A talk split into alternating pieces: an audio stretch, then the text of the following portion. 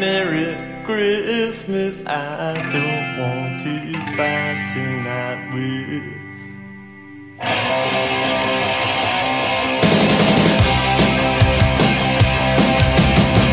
Merry Christmas. I don't wanna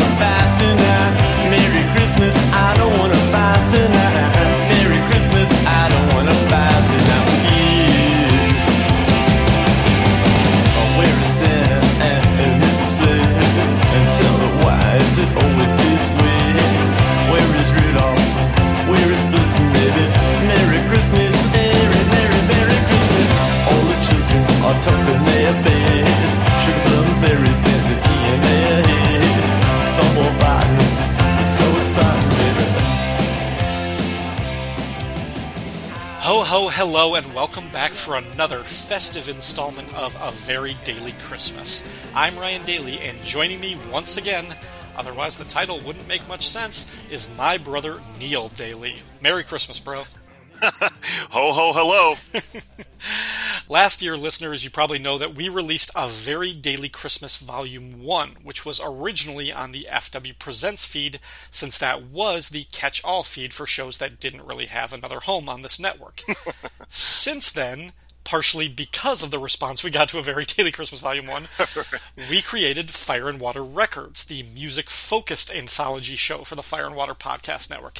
And now, if you want to go back and listen to Volume 1 of A Very Daly Christmas, you can find it on the Fire and Water Records feed. Now, it needs to be said that the response to Volume 1 was far greater than we expected, and I am somebody who is used to expecting greatness from, you know, my but uh, yeah, I, I think you will agree with me. I mean, it was just great to get like the feedback of people mentioning how unexpectedly delighted they were, both in the topic and in how we approached it. Yeah, I got to tell you. I mean, I I I really I think we kind of both approached it as almost like it was like a glamour project for the two of us. Mm-hmm. And it was good that was kind of, you know, we had stories to share, but I couldn't imagined the kind of I, I could have never imagined the response that we got from other people that were that actively said, "Oh my God, this is great! You guys reminded me of this, and now we want to listen to this." And we discovered new songs, and then people just sharing memories and stuff. It honestly, the feedback was phenomenal, and I think we kind of I, I, mean, I got to admit, we sometimes have a tendency to outkick our coverage, so to speak. You know, we dream big. And so, you know, by doing a very Daly Christmas and labeling it volume one right off the bat means you have to follow it up. You know, this isn't like Rocky and then there's a Rocky two. And then someday they, they like Rocky one wasn't Rocky one, it was just Rocky because he knows if he was going to do another one. We knew right off the bat that we're doing we're doing multiple episodes of these. So I think you know we kind of painted ourselves into a corner. And the reality is, because of the viewer feedback alone, I, I'm I'm ecstatic, and that's it's it's these things are only going to get bigger and better. Yeah, absolutely. You know, we're not like one of those super bands that releases Greatest Hits Volume One and Greatest Hits Volume Three. Yeah, exactly. we're no Billy Joel. And, and yeah, and, and, part of the feedback, and I, I, think what we were wise to do was we, you know, we asked our listeners to submit your favorite Christmas songs, and we got a mm-hmm. ton of great responses to that. This year, uh, we're we're going to own it a little bit. We weren't quite as on the ball as we had hoped. Uh, we, we, did kind of mention that, you know, sometime in September we might, you know, mention what the theme was going to be, and people could participate in that. Uh, we didn't do that. Uh, scheduling was a little rough for us in the beginning of the fall. But yeah, success went to our heads. yeah. also, since we're only doing a couple of songs each, like we're still just in the group of songs that have a special significance to us. We haven't really gotten to that point where we need to break it up by themes yet. Who knows if we'll get to that next year or not? Uh, there's still just such a, a, weird eclectic mix that who knows how long. But yeah, and, and I, I will say too that you know, in addition to that, I, I think I I kind of I'm a self-proclaimed Christmas music genius. You know, like I, I, I, consider myself like the professor of all this stuff. And we talked about this last year about my numerous, numerous playlists depending on genre and stuff. But I got to admit, the nice thing about having the listener responses and the feedback in the comments was that I actually discovered a couple new gems that maybe I've forgotten about or maybe I hadn't heard before. So, but the making of this show being interactive with our audience has been phenomenal. And I've downloaded some new tracks that I didn't have before. So thank you to the listeners. Yeah, me too. Me too. Um, and to really show our appreciation, listeners, later on in this episode, we're actually going to spotlight a handful of the suggestions that we got from the feedback last episode. So, and at midnight, we'll be giving away one million dollars. uh, yeah, that, that's not binding. So before we get into our list of songs for this episode, I do want to give a quick shout out to the people who left comments on the Fire and Water website for last episode. They included Chris Franklin, Rob Kelly, David Ace Gutierrez, Nathaniel Wayne, Chris Lewis, Gothos Mansion, Brian Linton, Siskoid, who doesn't even like Christmas, but he said he enjoyed the episode, uh, and Ben Perlman. Nathaniel actually charged us. He came. He challenged us, I should say, with coming up with a non-holiday song that reminds us of the holidays, or a holiday song that doesn't really get enough credit. And I thought about that. The only one for like a non-holiday song that reminds us, I, I guess, just recently, like some of the songs from the movie Frozen, um, mm. like Let It Go, and Do You Want to Build a Snowman? Maybe just because they're topical to a sort of winter or snowy or icy theme. I mean honestly, the John Williams track for the Battle of Hoth puts me in the same mind. So maybe it's just right. Yeah. Well, there's also, you know, I, I, think I don't think it was on a Christmas collection, but Sara Bareilles released a song called Winter Song, mm. and it's just about the bleakness of winter, but it doesn't reference jingle bells or reindeer or anything. It's just it's just a winter song. So or anything by Billie Holiday. Boom, boom. Uh, the additional likes that we got on the last episode on the Facebook post came from Derek William Crabb, Max Romero, Pat Sampson, Mike Gillis, Clinton Robinson, Sean Myers, Martin Gray, Patrick Delmore, Terry O'Malley, DeBache, Ivan Chudley, Brian Ing, Sean Brock, and Chuck Rodriguez. we are so popular. All right, moving into uh, this year's tracks the one that you heard open up this episode is Merry Christmas, I Don't Want to Fight Tonight by the Ramones. This was from their album Brain Drain in 1989. It's the last song on the album. It was written by Joey Ramone, and this is almost kind of in inversion of what Nathaniel was asking because it is technically a Christmas song, but for me, it doesn't necessarily feel that way. I think you can strip basically the Christmassy lyrics out of it, and it's just a Ramones song. This is a song that I have no trouble playing in July, in April, any any time of the year. It's just it goes on my Ramones playlist. But I did want to feature it as a as a Christmas song one because I love the song. Just, it's got a great hook. It's got a great riff. But this one was a song that I I heard of it because I was a Ramones fan and I had like their their playlists and everything but I heard this a couple of years, maybe 10 years ago now, while I was shopping with Angie, like in whatever department store or something. And I, I don't know if we were fighting, if we were in a bad mood or something, but this song came on over the PA and it just felt really poignant. And I was just like, hmm, yeah, it's just, it always like, for some reason, it stuck with me for that. But yeah. That's awesome. Well, once again, I mean, I know, I hope our listeners aren't getting tired of this uh, recurring theme, but you and I are very in sync on our thought process on these. We really are. Without having had this discussion previously, I, re- I I thought the same thing about the sound and tone of this song, and it made me kind of realize that most modern rock bands that do new original Christmas songs, they kind of fall into two categories. There's usually the bands that try to conform their style into a Christmas song, or there's those that try to conform a Christmas song into their style, if you know what I mean. Like eh, the band either tries to sound Christmassy or the band tries to make a Christmas song sound like them. Right. That's what I'm saying. So this one is very much like you mentioned. This song doesn't sound anything like a Christmas song. This sounds like a Ramones song. This is absolutely a Ramones song. They just wrote Christmas in the lyric. And then even, you know, this is in very Ramones, very punk style. I mean, lyrically, don't read into it, folks. You're not, you know, I mean, it's lyrically, it's it's it's like a third grader could have wrote that, as as most of the lyrics to the, a lot of the Ramones songs. But that's not what they were about, though. They, the message is still, it's they were punk.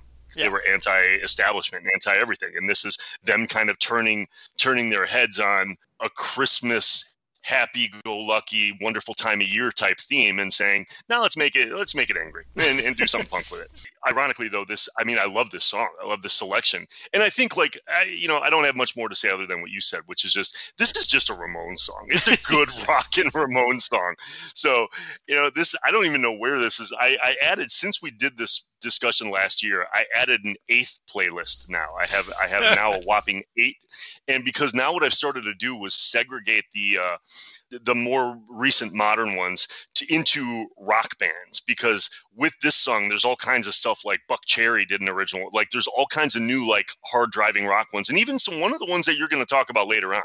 So i found like it's really interesting. So now i'm just i'm stripping away the new ones I'm separating pop from rock because there's a lot of rock bands, Pearl Jam, you know, there's all these people. Scott Weiland from Stone Temple Pilots did one.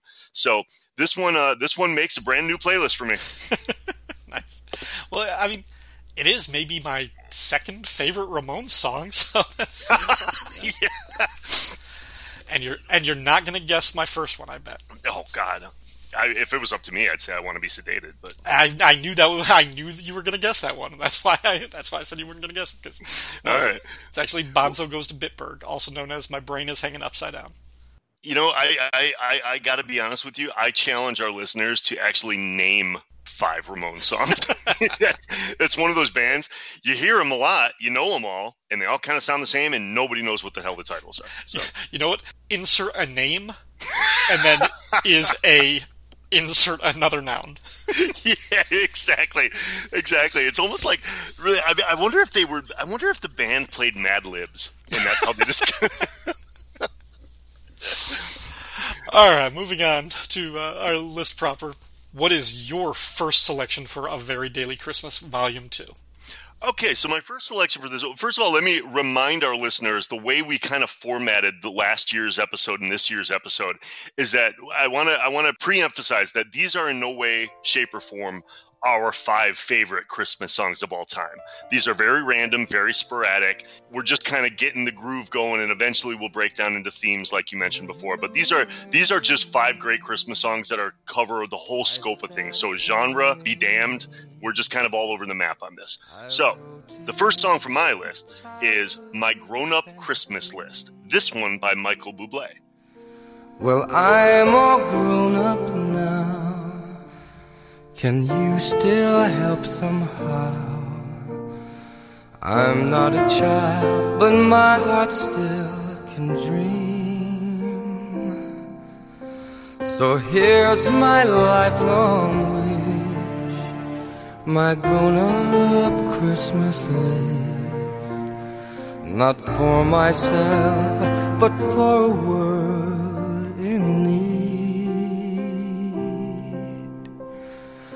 No more lies torn apart. That wars would never start, and time would heal all hearts. Every man would have a friend. That right would always and love would never end.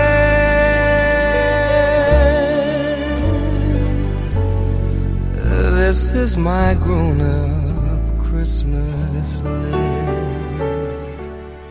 the thing about this song was and, and we touched on this a lot last year so i'm not gonna i'm not gonna reiterate in too much detail the fact that there's kind of a tendency to gear towards melancholy slow sad lonely type of themes like those type of I, i'm i'm just I, I keep gravitating towards the lonely or the blue christmas kind of thing. So ballads are a big hit for me anyway. But this one written by david foster was actually I think it was first sung by Nat King or Natalie Cole, the daughter of Nat King Cole, and later I, the big hit. This this one made a bigger name for itself with Barbra Streisand. I think most people probably are familiar with that one.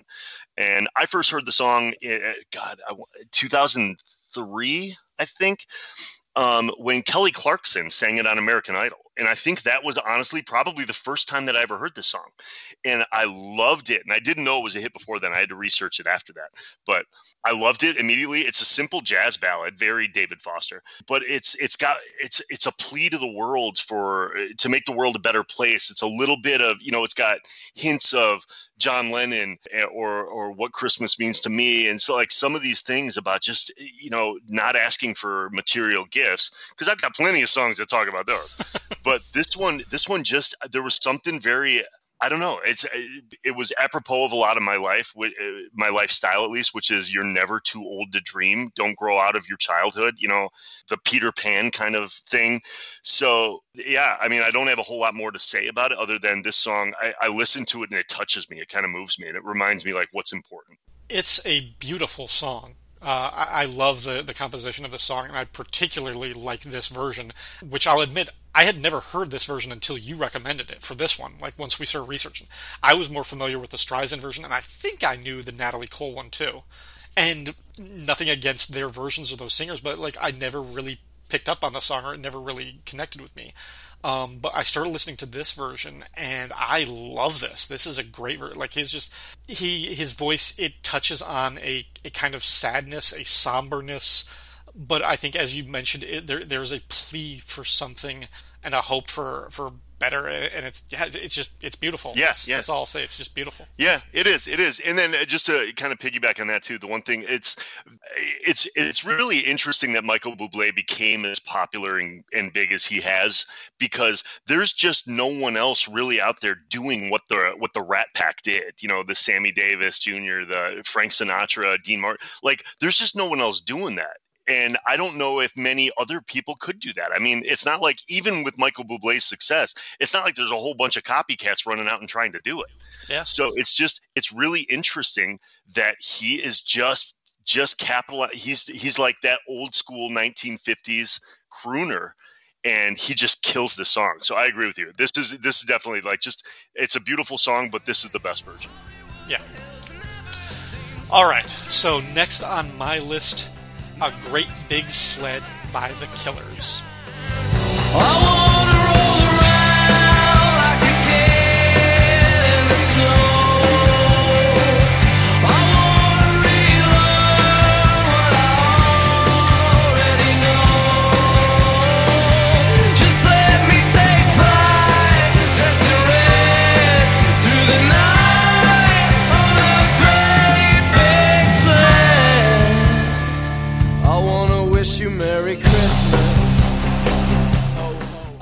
Song was released as an iTunes single in 2006, and all the proceeds for the downloads went to AIDS relief as part of uh, Bono's Project Red campaign that was big at that time. I remember, I remember that. Yeah, yeah. The first iPad I ever got was an iPod Nano that was red. Uh, I got it as a Christmas gift, actually. Nice. The Killers have released six Christmas songs uh, and I love this song, but as much as I like it, like this isn't in my top three of those six. Oh, really? Uh, yeah, I, I, really like some of the other ones, but I did want to mention this one because. Uh, so yeah, this one connects me and my wife. Uh, Angela, when she was in school, she worked at the Santa's Village theme park. Uh, and it it left some lasting damage on her. I mean, any anybody. I did not know that. I'm yeah. sorry. That's awesome. Yeah. Oh my god. I, I, don't think a lot of people have fondness for the jobs they had when they were 15 and 16 years old. But uh, if if you do, bless you. That lucky you. But uh, she certainly doesn't. And the fact that she had to hear, she had to dress as an elf while hearing the same or was it? No, she wasn't an elf. Her cousin was an elf. She was like one of Santa's workers or something in the workshop or something. It doesn't matter. She was dressed in a ridiculous costume, and she had to hear the same Christmas songs over and over and over again. And it was the old standards, the ones that a yeah, lot of yeah. people hear and they kind of they grow tired of. She heard those every minute, every hour for like eight hours a day under just like these dismal, soul crushing conditions. I mean, in terms of working at a theme park. Yeah. well, this is this is exactly why Vince Vaughn flipped out in Fred Claus, the movie when he when he when he attacked Ludacris. Yeah. So for that reason, when we first got together, and I'm sharing her my Christmas songs, my playlist, and everything, she has like this, you know, like her eye starts twitching, and I think she's going to have a stroke or something because she hates this stuff. And I was like, I don't know if we're going to be able to overcome this. Might be irreconcilable differences here, but this song this was like the first song that she could really key into that was really just a rock song sprinkled with Christmas dust or something like that. uh, so based on that, I was able to cultivate a playlist of some of our more modern Christmas hits, like the kinds that we were talking about. Yeah, um, yeah. that aren't you know like that aren't the old standards that you know our parents grew up with in the 60s and 70s and 80s. Right. Some more of the new stuff, and she, she that was sort of like what what did it. And this was one of the first songs that she heard that she really liked. So for that, it has a, a special place in my heart. Well, that's awesome. That's that's that's really funny. Um, I I didn't know that about Angie, which is great because now I can understand a little bit more of your even infatuation with the show Cheers because Shelley Long had that eye twitch thing. So there, Yeah, there you go. So we're cross promoting shows here. Cheers cast nearly every Thursday on the Fire and Water Network. um, no, the, I I love this song too, and I'm actually glad you picked this out of the killer songs because I thought you were going to go completely off book and do like a, the "Don't Shoot Santa" thing. No, that's my least favorite. Good, good, because I thought you were going to do that just to be funny.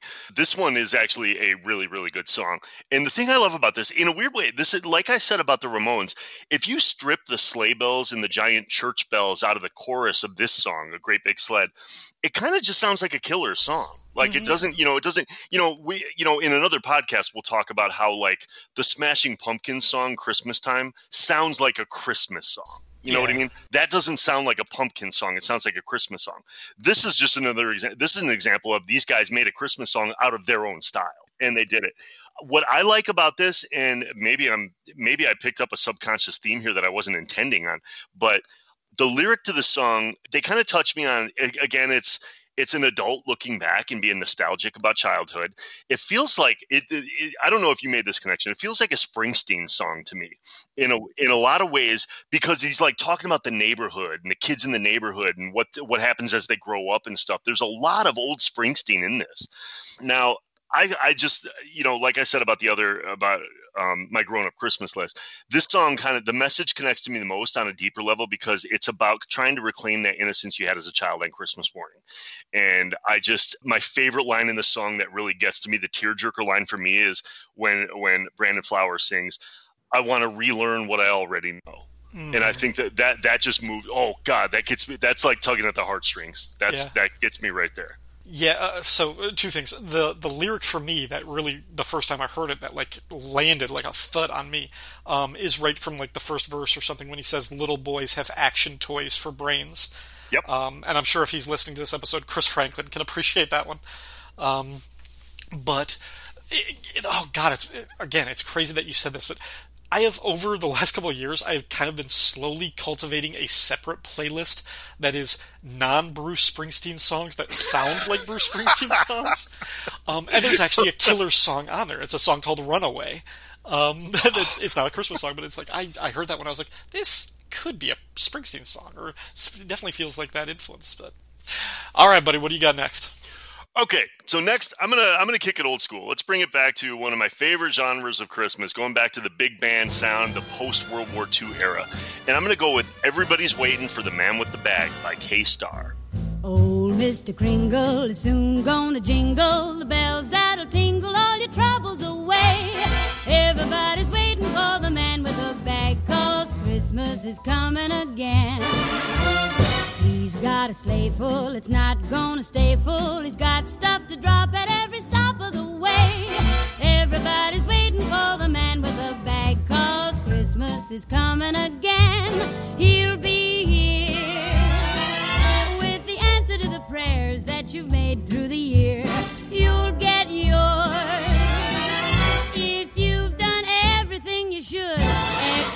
Good, he'll make this December the one you'll remember. So this song was written in 1950. So it again, it falls into like my kind of my big band era. Um, it's it's pre Motown, post World War II era. So it's one of my many many playlists. But this version is spectacular. I mean, it's very timeless. It it sounds, you know, there's been a lot of there's been a resurgence on a lot of the Christmas songs I like to kind of recapture that sound. I know, like we've talked ad nauseum about the very special Christmas combinations or uh, collections. And you know, one of the Frank Sinatra with Cyndi Lauper did that whole thing. And there's a lot of these like kind of bring back the big band sound with horns and all this stuff. And even Jessie J, British pop star Jessie J, uh, has done a a fantastic version of this particular song. It's it's awesome, but the only downside is it's spot on. It's a it's a note for note recreation in every sense of the word. So I you know I you know it's great, but it's one of those where you can't if you can't knock off the original, don't try. You know, do something different. But this version, when I think of this, I think of energy and shopping and eh, running out to the stores and and just being like the hustle and bustle of holidays. Like you know I've, I've got my ballads and my slow like you know my themes where i like lonely walking around at christmas feeling sorry for yourself stuff. And then i've got my jazz where it's like i like the christmas lights and candles and a glass of wine and slow dancing in front of the tree. And then there's the hustle and bustle songs. And this is one of those this is just this just gets me amped. It gets me going I, I am right there with you. My first thought for this one was this should be, if it isn't already, the opening montage of a movie. and we, a weird place that my head has been at lately for like the last week as I've been listening to this song. If I could make anything, I would actually set this as the opening montage of a Superman movie. I would make a Superman movie where he is flying around doing good deeds, like at Christmas time or something, bringing toys to orphanages and stuff like that, and doing all these like charitable wow. things or whatever. With this song kind of running as as the background for like the first two minutes of a Superman movie or something, just to kind of set the stage of who Superman is in the world, what he represents, what the world thinks about him, basically washing the taste of Man of Steel out of everybody's mouth. Yeah, um, yeah, that's deep. That's that's really deep. I, I kind of dig that. I kind of dig that. You know, I, I forgot to mention this. My I think well, it's not the first time I heard the song because I'm sure this was on radio when we were kids and stuff. But this kind of it kind of resurfaced in 2000 in the Ally McBeal Christmas episode. Oh, okay. and that's where I think Shonda Rhimes. No, not Shonda Rhimes. Who who was it? Her that did? No, that's the, that's the producer. It's um Shonda Rhimes is the producer. Uh, Shauna McIntyre? No, no, Vonda. Vonda Shepard. Vonda Shepard. yes, Vonda Shepard sang this at a Christmas party on an Ally McBeal Christmas party in, in an episode. It actually appeared in the episode. And I just, I loved it. And it kind of reminded me, damn, that's a good song.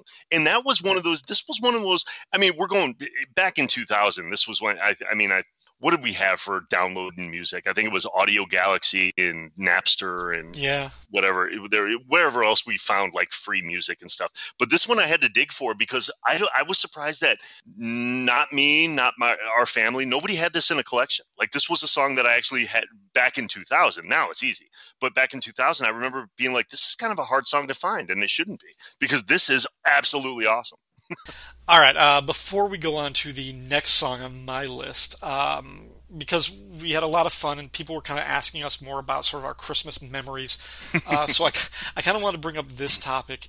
Thinking about favorite Christmas memories, think, favorite Christmas stories, and I've got one particular story that I'll come back to. But thinking about the season of giving and especially gift giving and gift receiving, which was always a, a, favorite part of the holiday of Christmas.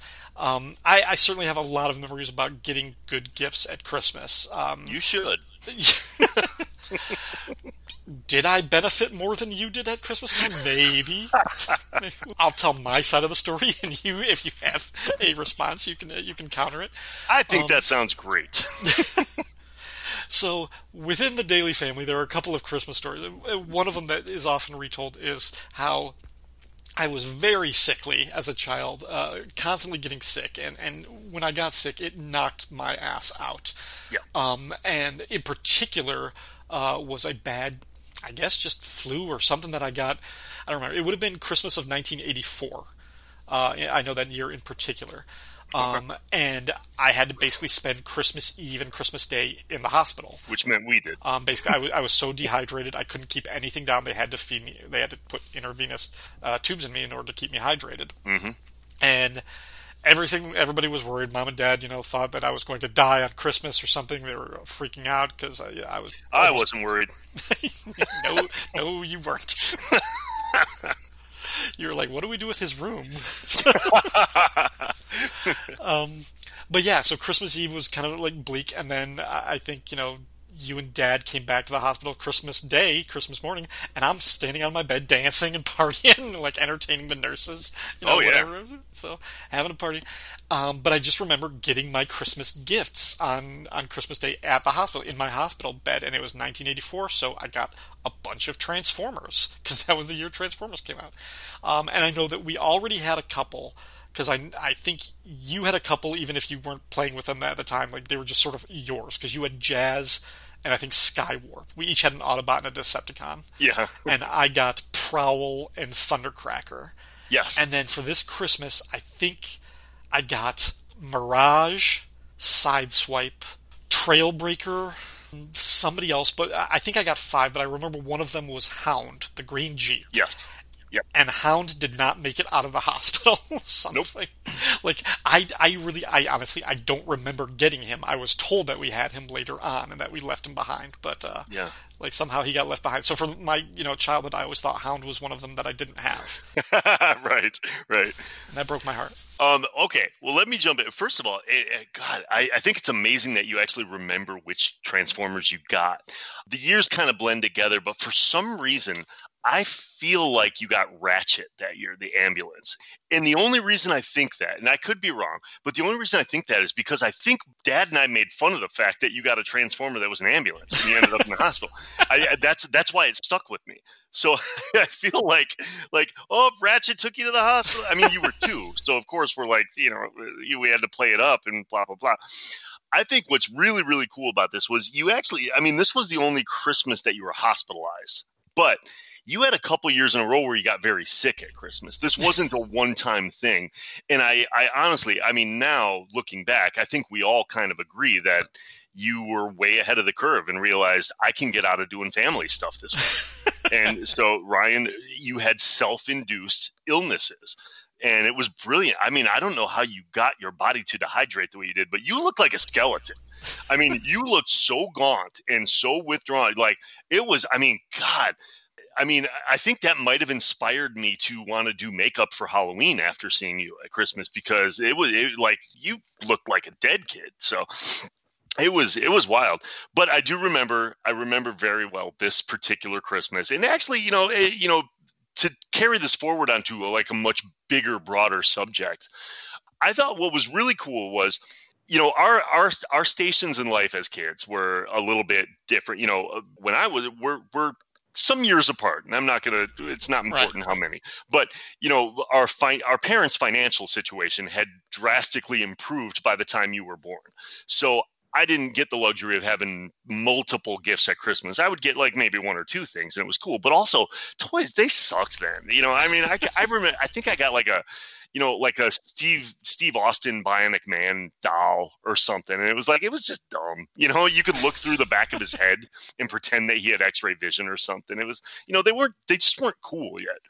So anyway, the reason I bring that up is because then with you and with your childhood and playing forth the whole concept of Christmas and Santa's coming and you got to be good and all this stuff, it was and and I remember mom was very no I should I should say you were very very good at telling mom I can't get this if Neil doesn't get this and it was brilliant on your part because you always knew what gift you wanted that I wouldn't have.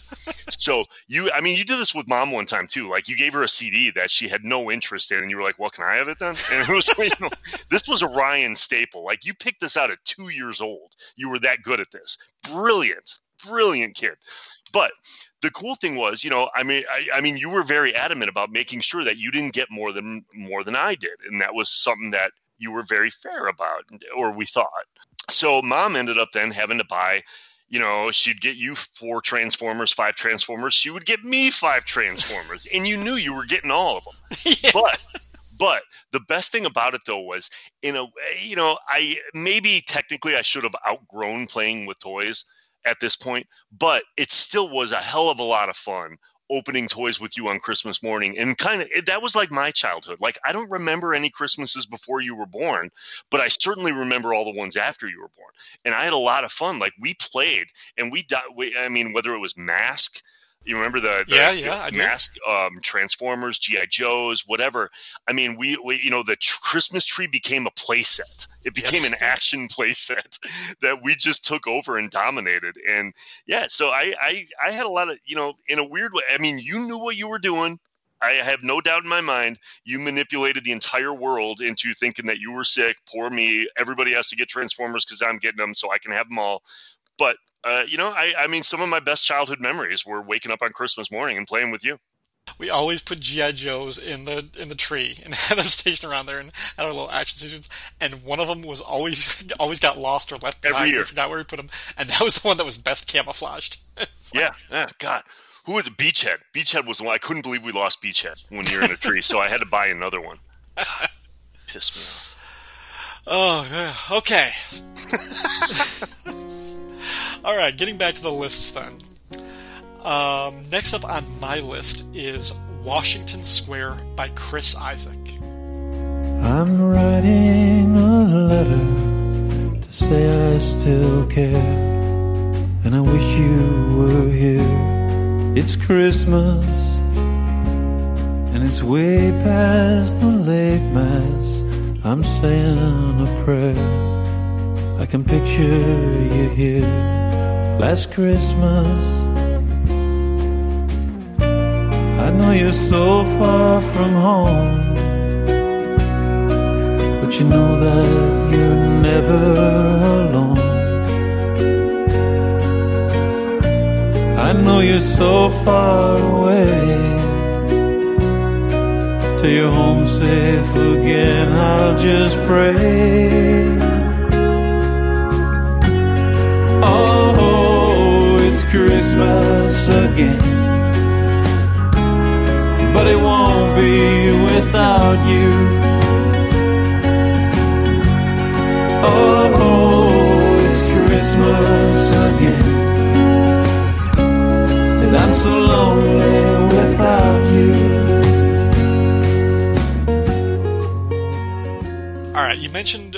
That this is just sort of an eclectic list, and these don't necessarily represent our favorite Christmas songs. This one very well might be in my top five, though. I loved this song since the first time I heard it, and it's gotten better every time since. I just I love Chris Isaak's voice, um, even though I'm not I'm not a big fan. Like I never really collected any of his like albums. I didn't follow him or something, but there was always just I I loved this song and the song Two Hearts that was at the ending credits of True Romance uh, is one of my favorite songs of his. He's got that that Roy Orbison style like old surfer music, kind of like crooner voice. Um, the song itself, it's it's a sad song. It's about being far away from your loved ones at Christmas time. I know during several live performances of the song, he has dedicated this to uh, troops and, and people in military service who are stationed overseas or and apart from their families. I don't know if it was written specifically for that, but I know he often plays it sort of with that angle, um, which I think is really kind of touching and, and important. Um, it's just it's a cool song. It's non-traditional. It doesn't really it it doesn't feel like something. It's yeah, it's just a sweet, soft, sad, good Christmas song. Yeah, yeah, you're you're right about that, and I think I think you you even have more of an affinity for Chris Isaak than I ever did. I mean, I've heard his stuff, but he I was never a fan. But this is a very tranquil track. It fits my themes about you know it's a dude writing a letter to his you know being alone on Christmas, that kind of thing. It's peaceful and it's melancholy, and it's simple. My big takeaway from it was the second line of the song when he says "It's Christmas." reminds me very much of Jan Terri's "Excuse Me Christmas," and I can't get that out of my head. So this song is forever ruined because all I hear is Jan Terri. Which, by the way, folks, we will again post the video to that song, Jan Terri's "Excuse Me Christmas," and we'll probably post it every single year because it's a must-watch for holiday viewers. Oh, so one of my favorite songs, but ruined for you. Ruined for me. now I have to listen to it and not let that association ruin it for me. So It's Christmas. stop. shut up. Shut up. I will hang up this call. And and you'll go listen to both. what do you got next? Okay. All right. Next on my list, this one was a last minute switch. I, I made a switch. The the tempo and theme and, and and speed of the song I wanted to keep the same for my next song, but this one I actually just recently I added today to this list for this podcast. It's What Christmas Means to Me by Stevie Wonder. Oh yeah,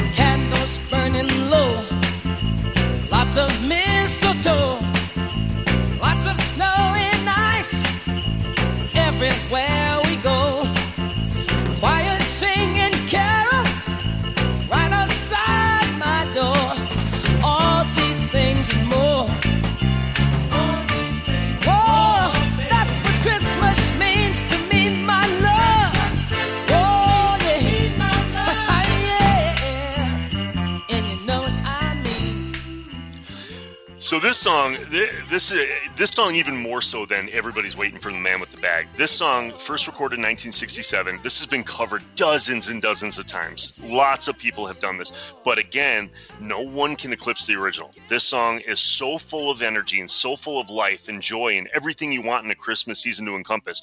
Ryan, the way you mentioned that everybody's waiting for the man with the bag should open a movie.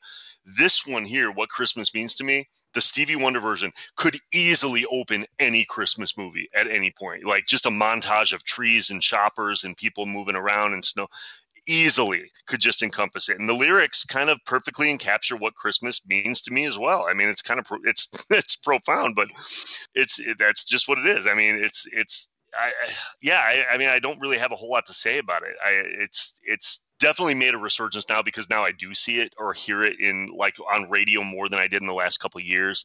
I one of my of all the Christmas playlists that I have, and I have now eight of them, which I've talked about. But I think the one that probably gets the most traction is my Motown Christmas uh, playlist. I probably listen to that far more than any of the others, and this song, this song easily is in the top five of that list per se. So this is one of my favorites of all time. It's what I call a quintessential Christmas song. It, it should be played at every single Christmas party, no matter Yeah. where you are or what you're Yeah. doing. Um, and I put it like in the same category as Mariah Carey's "All I Want for Christmas Is You" that was on your list last year. Yep. Um, like those two are sort of synonymous. They're you have to play them. They they represent everything that is great about Christmas music and about the season. It's like you can't leave them off the list. No, that's Um, it. so, that's it. It's yeah. just it's just a perfect up tempo, happy, fun Christmas song for a party. Perfect. Yeah, yeah. All right, shifting gears a little bit. Next on my list, oh, well, it's up tempo still. Uh, we got "Oi to the World" by No Doubt.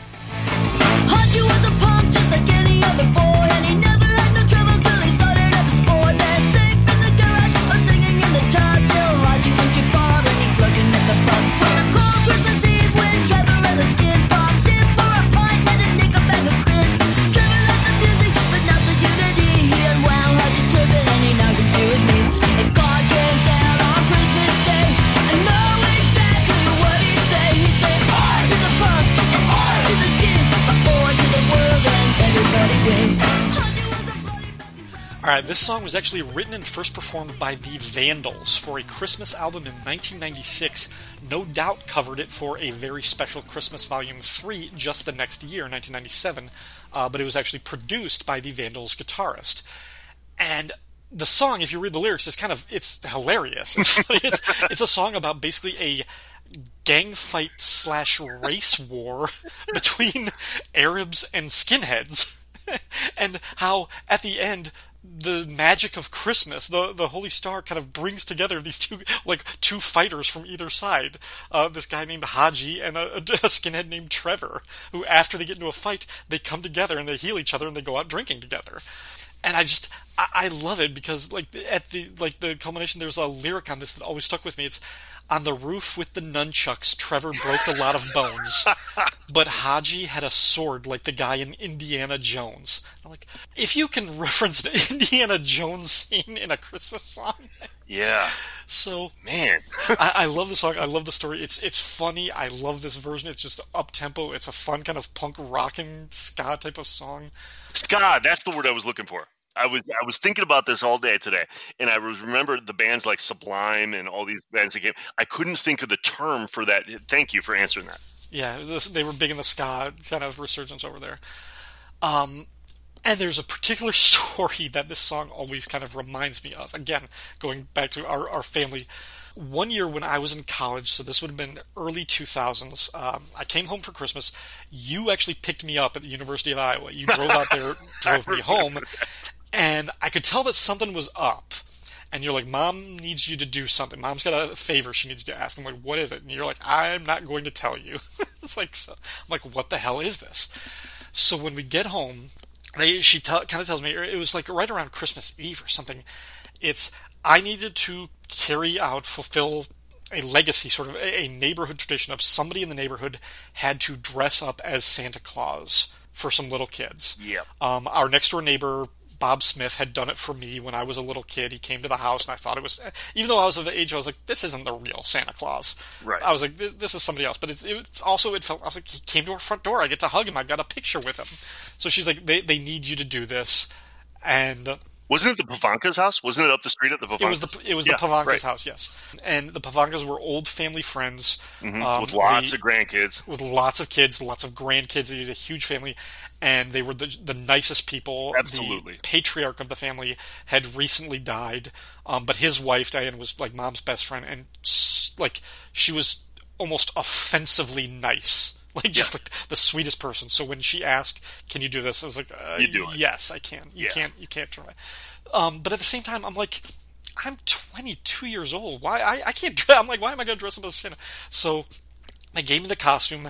You gave me a couple of shots of something. I, Had I to don't get know. you in character. Yeah, I, I don't know what I did, but it made my cheeks rosy. And we walked down the street because they were their house was at the end of the street. We walked down there. They led me down to the basement where like everybody was gathered, and all the grandkids. And I I said ho ho ho, and I kind of did this thing, and I went around and I sat with all of the kids, took pictures, kind of asked them pro forma like, what do you want for Christmas? That whole type of thing Yeah. and I don't know what was going on or what was in my head, but as I was leaving, I just ad libbed. I was like, okay, Santa's got to go because there have been a lot of naughty children in the Middle East this year. Again, this is like 2002 Oh or something. like- and all the adults were just kind of like, what did he say? I was like, anywho, that's my kid. I gotta leave. So I go. So I walk up the stairs and you follow me out and everything, and they're like, "Thank you, thank you very much." And they're like, "That last bit was awkward, but it was it was fine, thank you." So I walked out there, and you walk out first, and you're walking on the edge of the drive, and I just I, I stand outside, kind of like in the line, and it's there's snow covering, it. it's it's crystal clear out. Uh, it's nighttime, you know. At this point, it was like seven or eight at night. I take the hat off, I take the fake beard, and I'm just like taking a deep breath and just looking up at this starry night sky over snow covered neighborhood and everything, and everything is peaceful. And I was just like, I did something good. I, I felt really proud of myself. I felt really happy in that moment. And then all of a sudden, a snowball hits me in the throat. and I almost went down. but I, I like catch myself and I look, and you're just laughing and cracking and starting to move down the street. And I start, I chased you down the street. I'm like half laughing because you threw, you hit me in the throat with a snowball.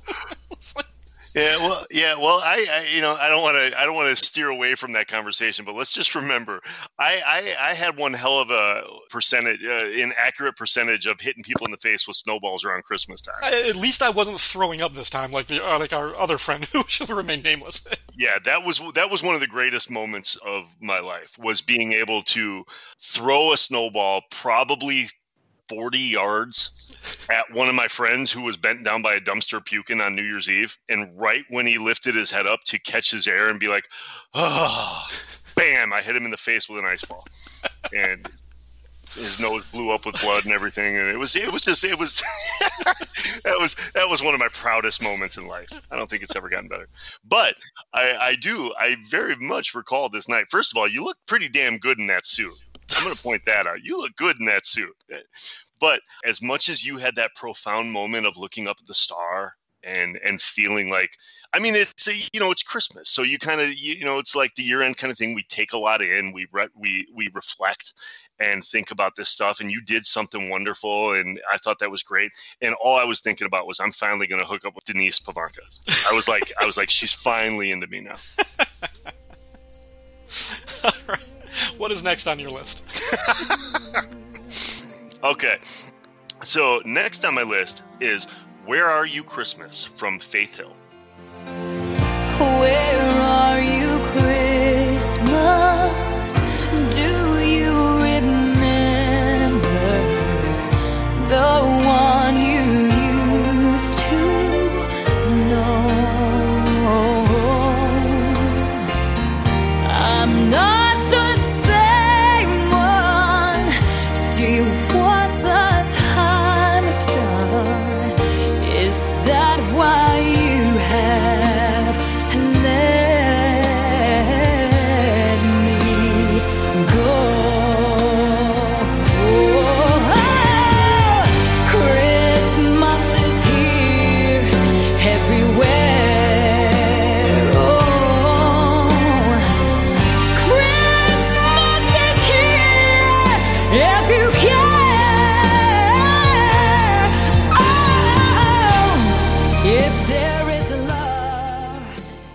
was from Ron Howard and Jim Carrey's live action movie The Grinch. This song was it was believe it or not, this song was first recorded by Mariah Carey, who they wanted because of uh, All I Want for Christmas Is You, and she recorded it, but they couldn't release it due to some some lawsuit. I, I looked this up on Wikipedia. Some lawsuit with her ex husband Tommy Mottola, who was producing. She would split from him, and he was producing. He was something to do with the music from Universal for this movie. So they they couldn't release the the version of her, and I've never heard it. I would love to hear it, but I've never heard it. So anyway, they brought in Faith Hill at the last minute. Faith Hill recorded it.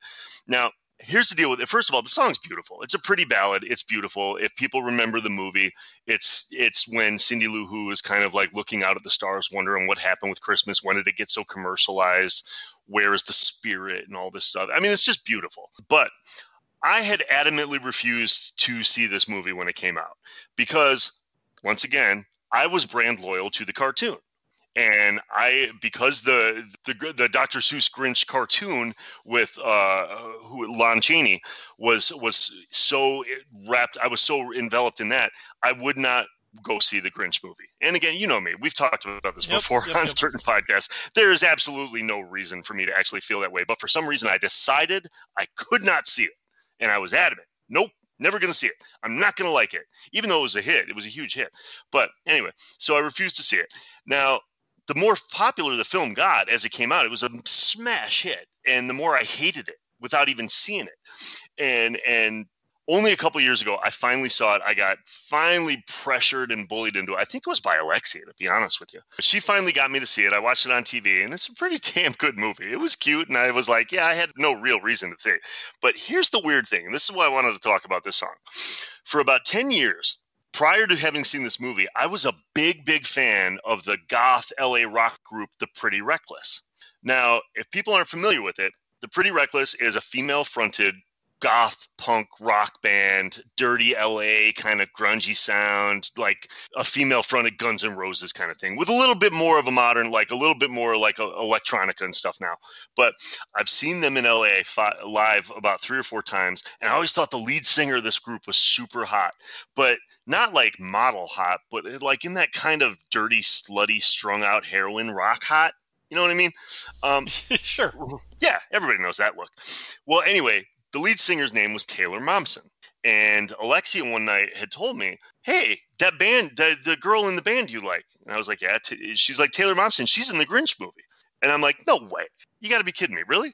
And that was, I mean, she had kind of manipulated me into seeing the movie because this was before I ever saw the Grinch. So I finally broke down that wall, my barrier, and said, "Okay, I'll watch the Jim Carrey movie, The Grinch." Blah blah blah blah blah. So we watched the movie and I'm like kind of watching it and I'm kind of like looking in the background at all the who's and wondering like when's the like the seductress, you know, slutty neighbor, you know, whatever kind of going to come out in this movie. And I'm looking for somebody that looks like Taylor Momsen. And I couldn't find anybody that did it. And then all of a sudden, seven year old Cindy Lou Who starts singing this song. and it only then dawned on me for the first time, I'm like, wow, I hadn't taken into account age gaps in the amount of time that this movie'd been out before I ever saw it. Taylor Momsen was a seven year old playing Cindy Lou Who in this movie. And this was the girl that I thought was super sexy and hot. So, needless I, I can't unseen what I've seen. So, the point is, I bring this up because now I have to literally disconnect the two people as if they're two different actresses. I can't pretend. I mean, I have to pretend that Cindy Lou Who was played by a different Taylor Momsen, somebody with the same name, than the girl that fronts the Pretty Reckless. And I can't pretend I can't listen to the Pretty Reckless if I think about Cindy Lou Who. so I've got to completely disconnect this, and it makes me feel like a gross, grody, drunk uncle kind of thing. That's like, oh, it's just wrong. But anyway, the point is the movie was actually pretty good. Jim Carrey did a pretty good job with it. And this song is actually beautiful. And I love this song and I love what it means. And I love it when it's sung by Faith Hill and not a seven year old named Taylor Momsen. Ah, I don't know where to follow that. I think you shouldn't. I think you should just move on. Moving on. All right. Uh, we've each got one more song on our list, but before we get to those, uh, as I promised at the top of the show, listeners, we want to give back to you guys, so we're actually going to do a few shout outs to some of the songs that we got suggested or recommended to us by you guys. Um, the first one that I want to mention, Kyle Benning reached out to me on Twitter actually after we posted the first episode and then again about a month ago. And he recommended the Honky Tonk Christmas album by Alan Jackson. And he kind of told me, he's like, I know this probably isn't your type of music, but the sound of these Christmas songs might be up your alley. So I gave it a listen, and I actually I really enjoyed it. Uh, the whole album. First of all, I appreciate its brevity. right. Yeah. It's only 10 songs, and they're each about two and a half minutes long, so it's like a half an hour album. I actually listened to the whole thing while I was putting up Christmas lights around my deck, like b- before Thanksgiving.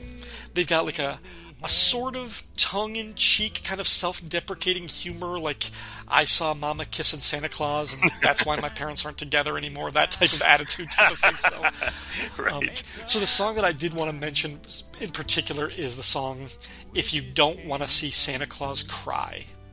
And I'd bet my Christmas stocking if my wish don't come knocking, he's gonna be blue. So baby, come home. If you don't wanna see Santa Claus cry.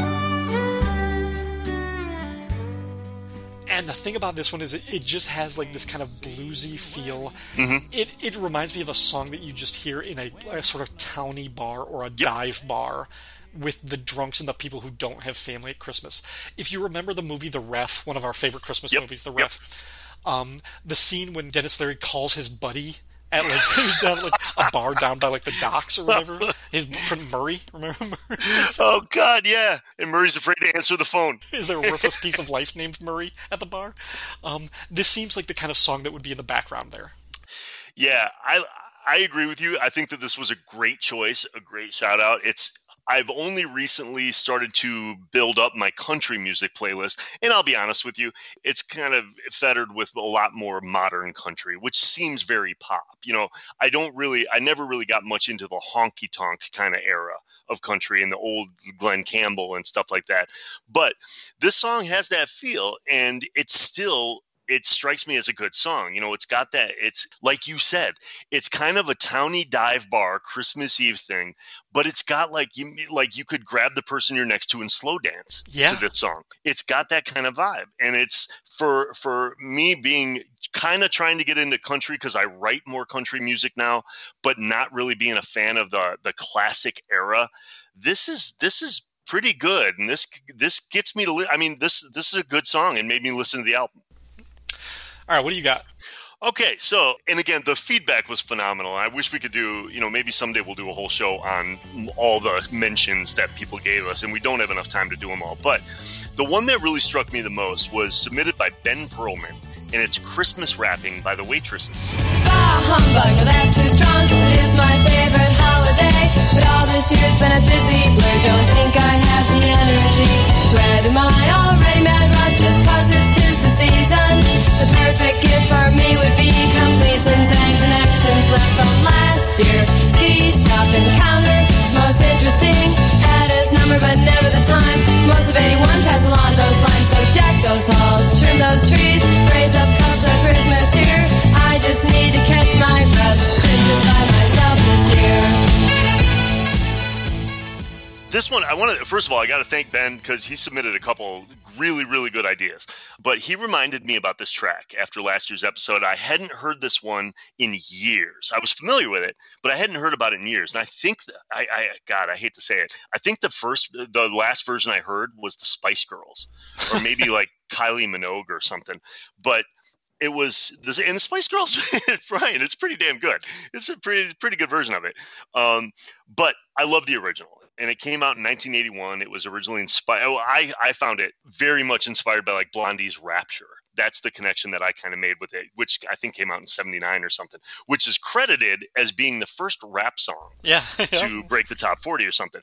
This has very much that same feel. It's a female kind of, it's like a New York hipster kind of rapping lyrics as she goes through it. And it's, which was very, very big in New York at the time, uh, which was right at the culminate, you, you know, the birthplace of hip hop, really. I mean, this was before like Grandmaster Flash and all those things kind of came out right around the 80s. But for me, the best part about this song is that this is like an ode to everyone that hates Christmas. In my opinion, like when you listen to the lyrics and strip it down, it's really it's it's not a feel good song about the joy of the season. This is like for those trying to survive and get it over with. And so for all the stuff that we talk about and all the people, there are people out there that listen to our show that are going to be like, I hate Christmas. You've already mentioned one. Um, this is one of those songs where there's a place for everybody. This song is for like, can you imagine working in retail at like, you know, the month of December? This would be the song that you would want to sing on your way home. Yeah.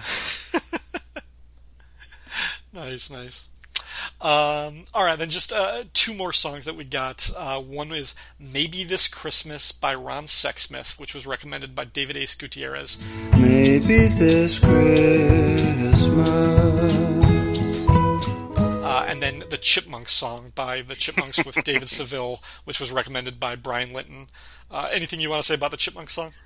Uh, no, just uh, not much other than the fact that it's one of the first Christmas songs that I actually had of my own, of my own accord. I remember having a Chipmunks uh, album, The Christmas with the Chipmunks, and that was one of the things that I could play on the phonograph myself, you know, and drop the needle and play the actual stuff.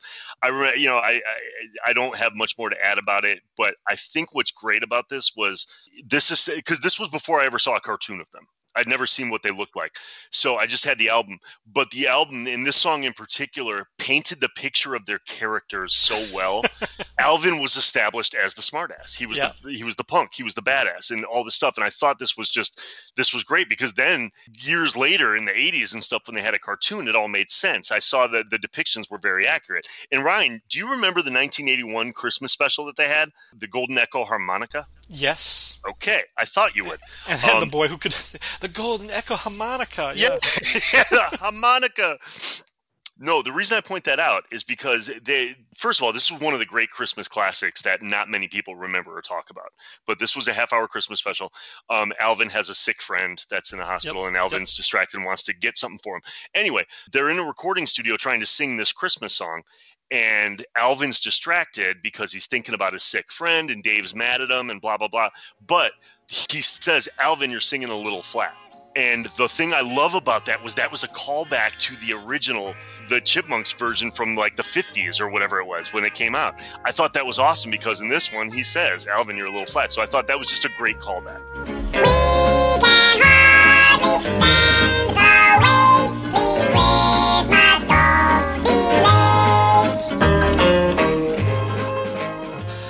All right, then.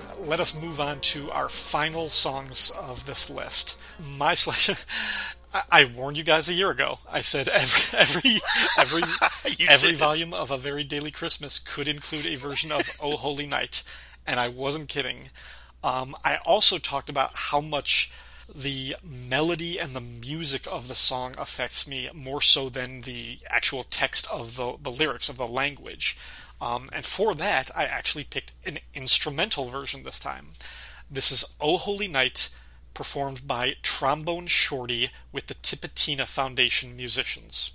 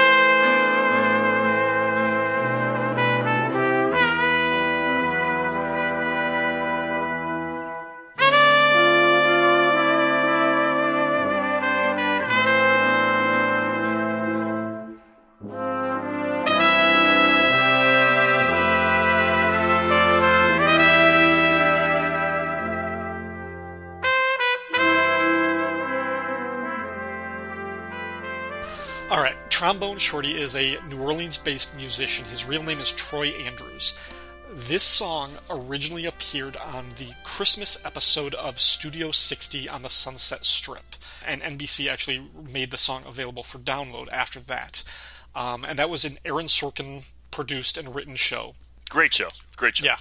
And if you follow Aaron Sorkin's career, one thing to note is that he is masterful at his Christmas special episodes, like the Yes, Christmas episodes is. of every show. You're right, yeah. They're always from Sports Night, West Wing, Studio 60. They're all right. In fact, he won an Emmy for writing the first Christmas episode of The West Wing, and the first three years of The West Wing.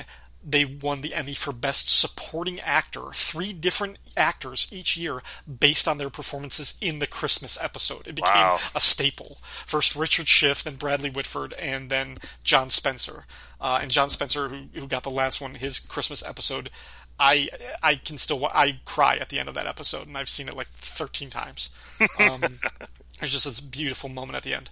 But this song has a sort of similar effect, and and the whole deal is this was after Hurricane Katrina in the mid 2000s, and there are all these displaced New Orleans-based musicians that are coming to LA and trying to get work and trying to like pick up on some of like the jazz bands with the the Tonight Show and Jay Leno's band and everything like that.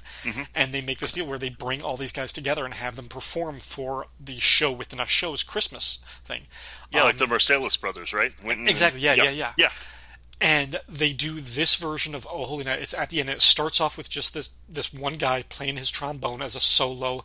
Eventually, the band comes in, but this music just oh my god, it's so beautiful. I just I love this. I'll listen to this all the time. And there's a point just before the rest of the band kicks in where the horns just reach some note, some pitch. I don't know how to explain it, but it almost brings me to tears every time still. I love it so much.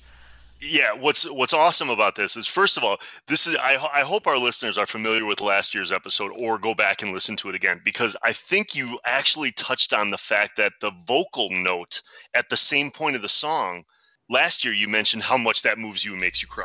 Yeah. So it's yeah. the, it's it's the same point of the song. It's just that this was done with horns. Um, I'm not going to add. There's not a whole lot more I can add to it. You pretty much hit the nail on the head, and I love this song. I love this version.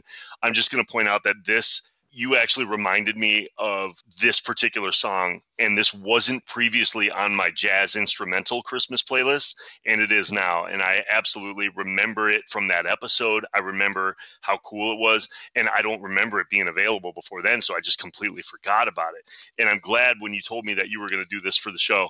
Yeah, this absolutely because I've got a great jazz instrumental playlist, which is for just strictly for background music. You know, it's there's no vocals, it's all instrumentals, lots of horns, lots of jazz. This song is fantastic, and I'll just leave it at that. All right, then. That means we got one song left. What do you got, brother? All right. I don't know how many people are going to be familiar with this one. If you're not from Chicago, you might not know this one, but trust me, you're going to know it after tonight.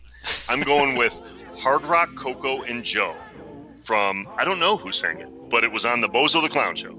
Now listen, my children, and you shall hear a story fantastic, a story so queer. It's all about Santa and his helpers three. There's Hard Rock and Coco and Joe. Now Hart's the driver up there by his sleigh. Coco reads maps and he shows him the way. Though old Santa really has no need for Joe, but takes him 'cause he loves him so. Oh, you lady, you lady, aye, Donner and Blitzen, away, away.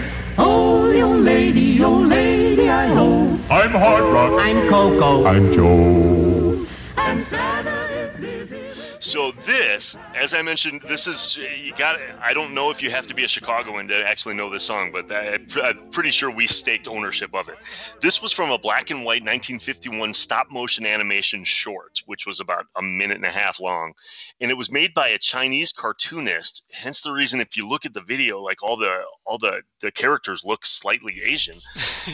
But this was a big, big event for us growing up because it was a staple in December of the Bozo the Clown show, which we watched, or the Bozo show, or they changed they changed names a bunch of times. Bozo and Cookie, I think it was called a couple of times too.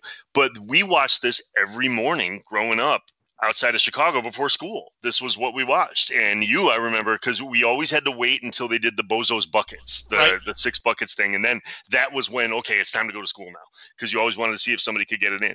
But this was just amazing because apparently none of the Bozo shows are archived anywhere. Something happened where they weren't recorded or they burned down or something, the masters. There is no way to watch any Bozo the Clown shows. And this show ran, this Bozo the Clown ran for like 50 years or Yeah. something, from black and white days up through us in the in, in the 80s and stuff.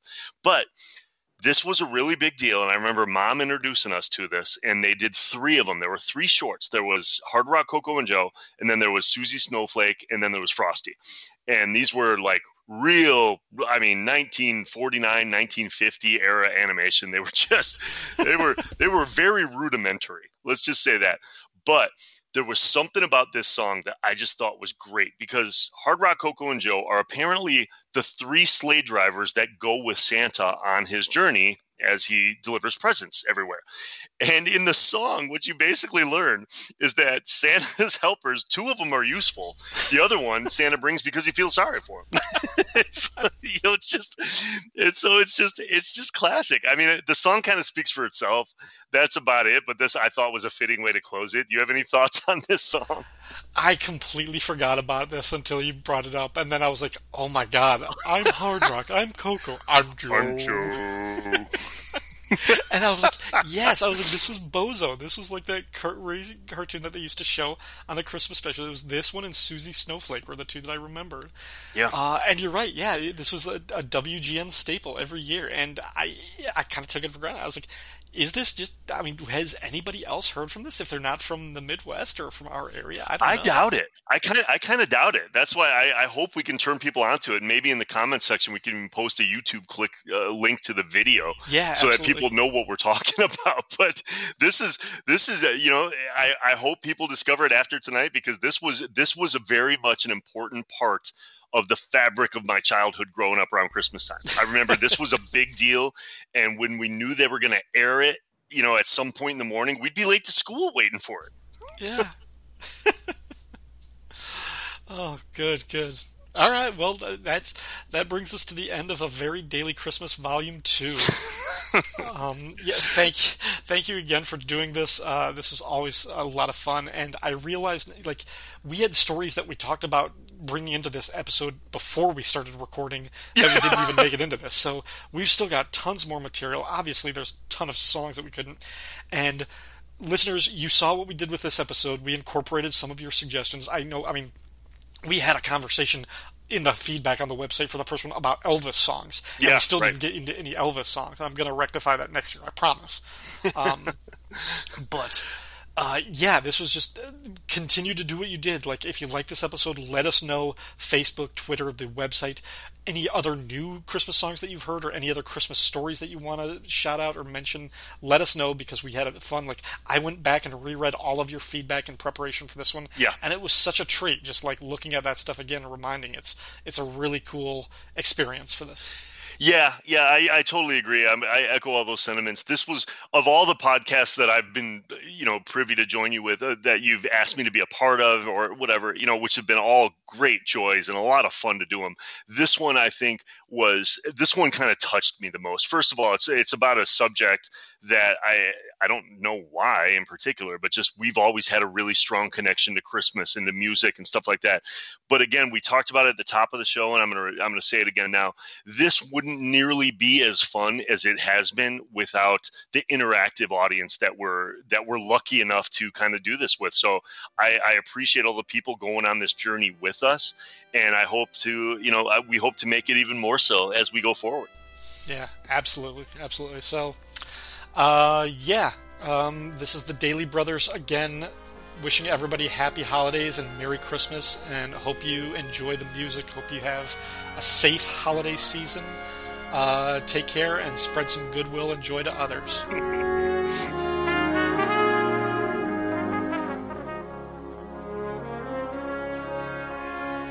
Fire and Water Records is a proud part of the Fire and Water Podcast Network. Feedback for this show can be left at fireandwaterpodcast.com as well as Facebook and Twitter. Special thanks to our Patreon supporters this year. For information on how you can support the Fire and Water Podcast Network, visit patreon.com slash fwpodcasts. And if you like this show but you don't wish to support us through Patreon, please go to iTunes and leave a nice five star review for Fire and Water Records. Every review helps iTunes push this podcast to a wider and wider audience. All music clips and quoted lyrics are used for entertainment purposes only, and no copyright infringement is intended. Thanks for listening. Thank you for listening and happy holidays. Happy holidays.